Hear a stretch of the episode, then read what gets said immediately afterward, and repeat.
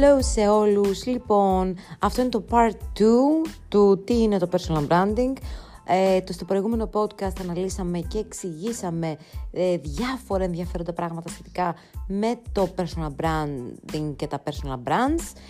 Και λοιπόν σε αυτό το podcast θα δούμε πολλά πράγματα, είναι το part 2. Μείνετε συντονισμένοι.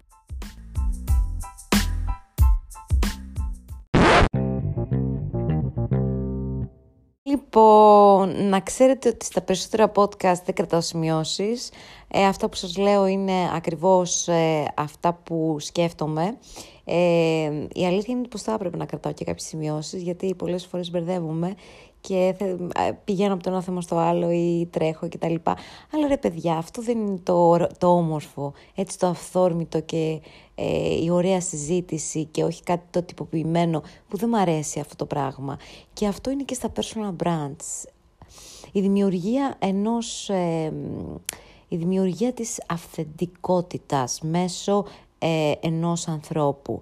Για να πούμε λίγο, να αρχίσουμε λοιπόν λίγο να πούμε για την ε, αρχή α, της, ε, της διασημότητας, την έννοια της διασημότητας, για να ξεκινήσουμε με αυτό και να πάμε στην έννοια της απομυθοποίησης της διασημότητας μέσω των κοινωνικών δικτύων και για να τρέξουμε στο νέο είδος των διασημοτήτων, να το πούμε, που έχει να κάνει με influencers, είτε ε, personal brands κτλ.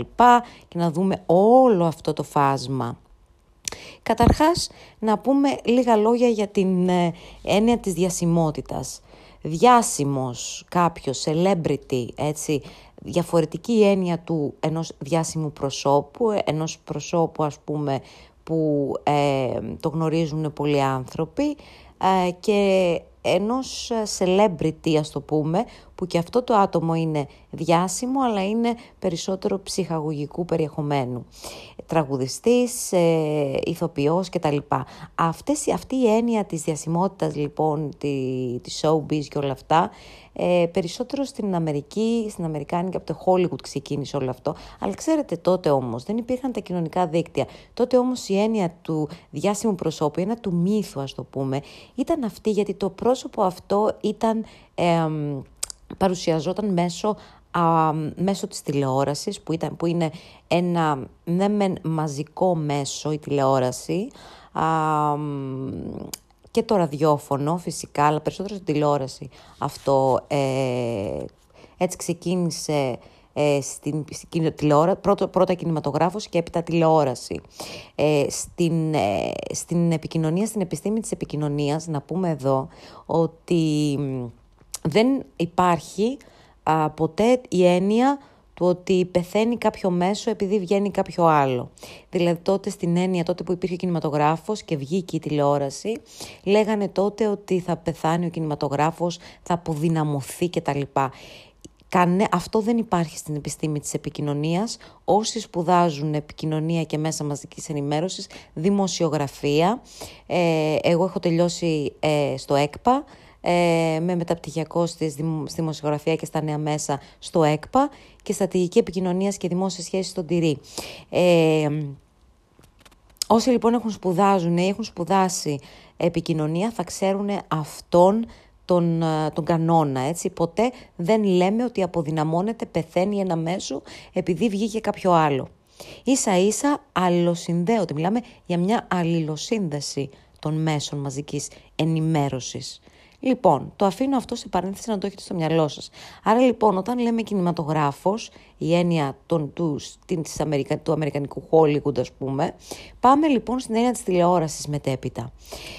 Ε, ένα, ένα σημαντικό πράγμα στην έννοια της διασημότητας και της εξέλιξης ανάπτυξης των μύθων αυτών των προσώπων ήταν το ότι δεν, υπήρχαν, δεν ήταν ε, πολύ κοντά στο κοινό. Ήταν δηλαδή το κοινό τους είχε σε μια απομακρυσμένη κατάσταση. Οπότε δεν έβλεπε όλα τα, ε, ας το πούμε, τα, τα μειονεκτήματα ή τα ε, αυτά τα ελαττώματα που μπορεί να έχει ένας άνθρωπος και είχαν και όλα αυτό το, τα ενδάλματα ας πούμε και η δημιουργία και ανάπτυξη όλων των ιδαλμάτων, των idols, τα, των ε, προσώπων αυτών που δεν ήταν της τελειομανίας κτλ.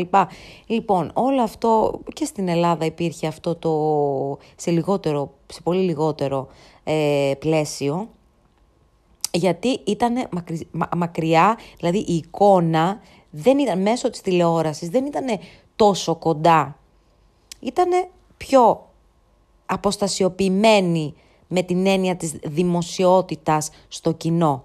Ασχέτως εάν, δηλαδή είχαν την εικόνα τους πιο, α, πώς να το πω, ε, πιο την, μπορούσαν να την ελέγξουν και περισσότερο. Έτσι δημιουργούσαν μέσω των συνεντεύξεων και τα λοιπά ή μέσω κάποιων ε, ταινιών ε, ε, η, μόνη, η μόνη περίπτωση που ένας τραγουδιστής μπορούσε να έχει επαφή με το κοινό, παραδείγματος χάρη, τη δεκαετία τότε του 50-60 ήταν μέσω των συναυλιών, έτσι, που και εκεί πάλι ήταν μέχρι ενός σημείου. Ή με κάποιες ε, συνεντεύξεις στην τηλεόραση πάλι ή στα περιοδικά, στον έντυπο τύπο, έτσι, οπότε το πρόσωπο δεν ήταν, υπήρχε η δημιουργία λοιπόν του μύθου. Και αυτό ήταν ένα πράγμα που εξαφα... δηλαδή χάθηκε με την εμφάνιση των κοινωνικών δικτύων. Προσέξτε, είναι ένα, ένα, ένα, η έννοια, ε, βλέπουμε που μυθοποιούνται ε, πρόσωπα, ε, όχι μόνο πρόσωπα διάσημα και βλέπουμε ακόμα και πρόσωπα, ε, ας πούμε, celebrities που ήταν το τότε, το, το, η showbiz και τα λοιπά, έπεσε, δηλαδή από τότε που άρχισαν τα κοινωνικά δίκτυα, τα χρησιμοποίησαν πρώτα, πρώτα οι bloggers τα, τα κοινωνικά δίκτυα. Μετέπειτα λοιπόν τα χρησιμοποίησαν και οι χρήστες και μετέπειτα τα χρησιμοποίησαν οι εταιρείες.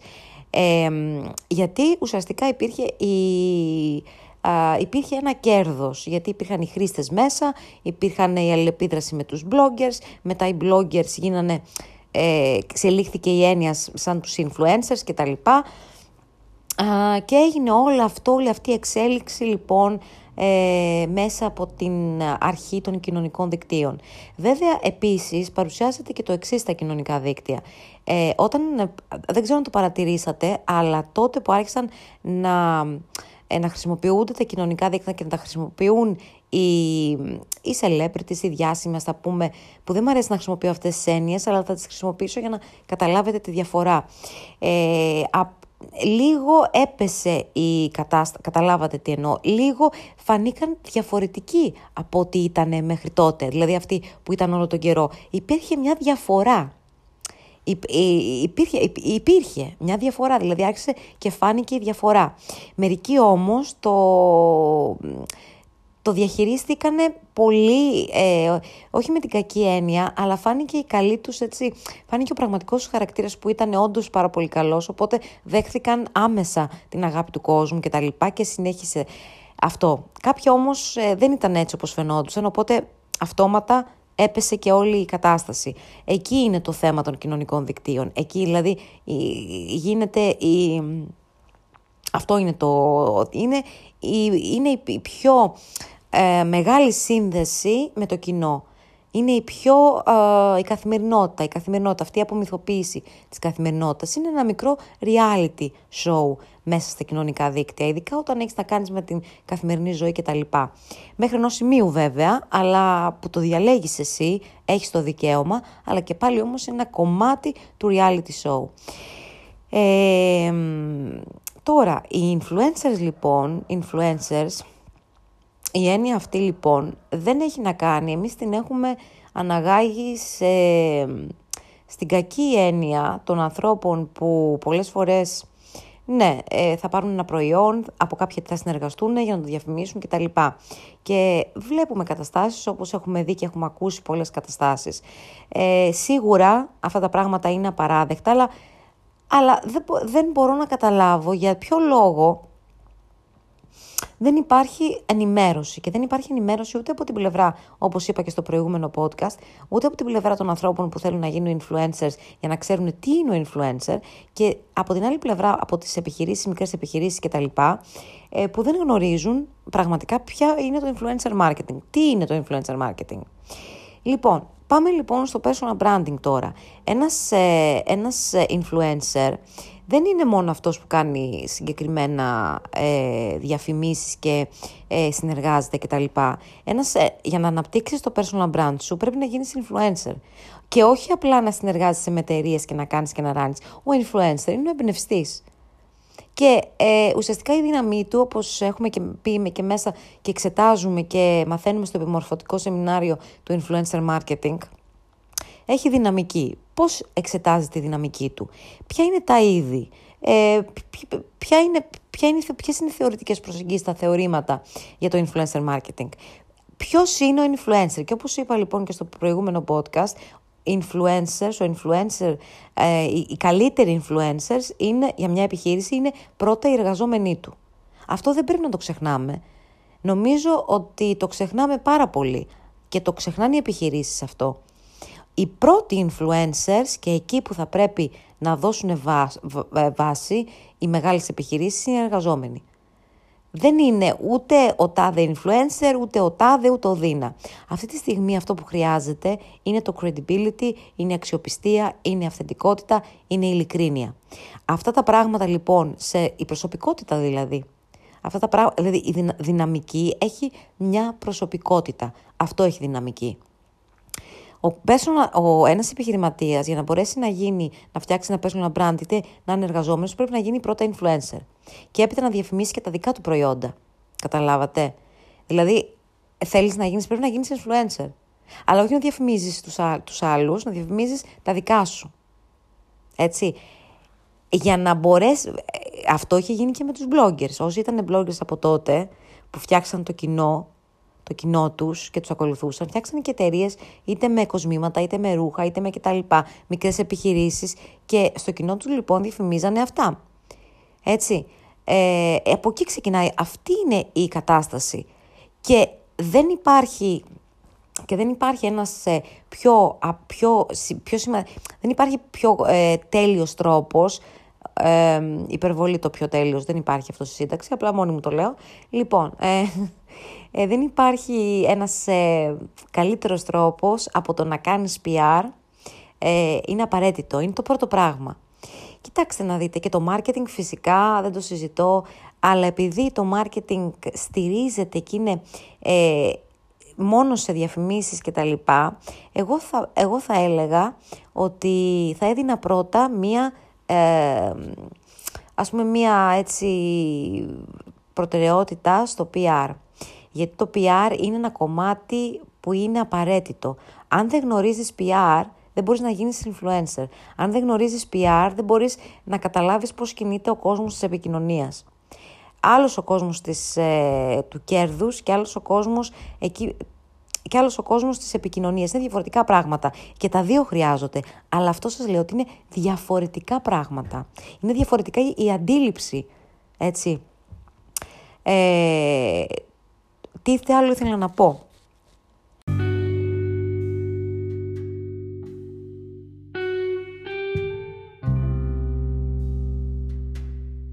Για να γίνεις λοιπόν μία influencer λοιπόν, γιατί influencer είναι και ένας ας πούμε εμπνευστής, μπορεί να είναι ένας καθηγητής πανεπιστημίου, μπορεί να είναι ένας άνθρωπος ερευνητής και να εμπνέει, έτσι, Α, μπορεί να είναι οποιοδήποτε. Ε, ο influencer, όπως είπα και πριν, πρέπει να γίνεις πρώτα εσύ για την επιχείρησή σου, για τη μικρή σου επιχείρηση, για την εργασία, αν είσαι εργαζόμενος για την καριέρα σου, για τον εαυτό σου, για, ε, για οτιδήποτε. Πρώτα πρέπει να γίνεις εσύ influencer. Γι' αυτό το personal branding είναι ένα κομμάτι, είναι και για τους influencers, είναι και για ε, για, για τις επιχειρήσεις, είπαμε για τους executives και για τους εργαζόμενους. Μέσα σε αυτά όμως τα κομμάτια υπάρχουν διάφορα τμήματα. Δεν είναι δηλαδή, λέμε το πρώτο μέρος είναι για τους επιχειρηματίες και τέλος. Αυτό περιλαμβάνει πάρα πολλά θέματα. Ε, επίσης το πώς, το πώς θα δημιουργήσεις το personal brand σου στηρίζεται συγκεκριμένα στο PR. Δεν είναι, είναι πρώτα PR, δεν είναι καν marketing. Είναι πρώτα PR. Το δεύτερο είναι το marketing που έρχεται και συμπληρώνει ένα, ένα πράγμα που εγώ έχω δει, γιατί ξεκίνησα μία από τις, ε, πρώτες ε, Ελληνίδες fashion bloggers και το blog μου τότε έγινε και η study στο Amsterdam Fashion Institute, έγινε, συμπεριλήφθηκε με το top 50 ε, από έναν ε, editor, συντάκτη, το New York Times. Και γενικότερα ξεκίνησε συνεργασίες με διάφορες ετε, διαφημιστικές τότε εταιρείες και ε, όντως αναπτύχθηκε ένα κομμάτι που, ήτανε, που για μένα ήταν καινούριο αλλά με την έννοια ότι δεν περίμενα ότι μέσα, μέσα από τα κοινωνικά δίκτυα μπορείς να αναπτύξεις τόσο πολύ ε, βγάζοντας ας πούμε ε, διάφορα κομμάτια δικά σου και τα λοιπά μέσα, κομμάτια δηλαδή της εργασίας σου, της δουλειάς σου, της ζωής σου και τα λοιπά. Ε, βλέπω πολλούς ανθρώπους και το ζω ε, αυτή τη στιγμή ότι ε, έχουν πάθει μια αιμονή είτε με αλγόριθμους είτε με το ένα είτε με το άλλο και πώς θα γίνει αυτό και άντε πάλι άλλαξε το ένα και άντε πάλι άλλαξε το άλλο και γίνεται ένα, ένας μεγάλη, μια μεγάλη κατάσταση. Ε, σίγουρα υπάρχει, μια, σίγουρα όλα είναι απαραίτητα και δεν αμφισβητώ κάτι, είναι όλα απαραίτητα γιατί και εγώ τα, τα διδάσκω αυτά και σίγουρα όλα είναι απαραίτητα. Απλά θα πω κάτι, έτσι θα συμπληρώσω κάτι από τη δικιά μου έτσι, τη δικιά μου εμπειρία τότε αλλά όπως και στα άλλα μέσα που δημιούργησα ε, θα πω κάτι. Δεν κοίταζα καθόλου καθόλου το ούτε με αλγόριθμους ούτε τίποτα. Βέβαια τότε υπήρχε και ένα boost οργανικά είτε σε όλα τα μέσα όχι μόνο στο, στο, στο Instagram, στο Facebook κτλ. Αλλά αυτό που έχει πει και ο Gary V είπε, αυτό ακριβώς το είδα από μένα και το έλεγα και εγώ και το, και, το ακούω τώρα και από έναν άνθρωπο ο οποίος είναι ε, εξαίρετος και σημαντικός στη δουλειά του, έχει αναπτύξει αυτό που λέμε personal branding ότι έχεις ένα μέσο, είτε είναι ένα podcast, είτε είναι ένα blog, είτε είναι οτιδήποτε. Οι πληροφορίες λοιπόν, η πληροφορία που θα πάρεις από το μέσο, το κύριο μέσο σου, θα πηγαίνει είτε σε μικρά τμήματα σε όλα τα κοινωνικά δίκτυα. Δηλαδή δεν μπορείς με ένα μέσο, πες θα έχω το Instagram κτλ. Αυτό συμβουλεύω και τις εταιρείες να κάνουν, αυτό συμβουλεύω και όλα τα προσωπική μου άποψη. Ε, συμβουλεύω όλες τις εταιρείες να έχουν λογαριασμούς, να έχουν προφίλ σε όλα τα κοινωνικά δίκτυα. Να έχουν προφίλ που θα τους... Ε, είτε φυσικά δεν μπορείς να τα τρέξεις όλα γιατί το κάθε κοινωνικό δίκτυο έχει και την δικιά του στρατηγική και τη δικιά του κατάσταση. Έτσι είναι, είναι διαφορετικό.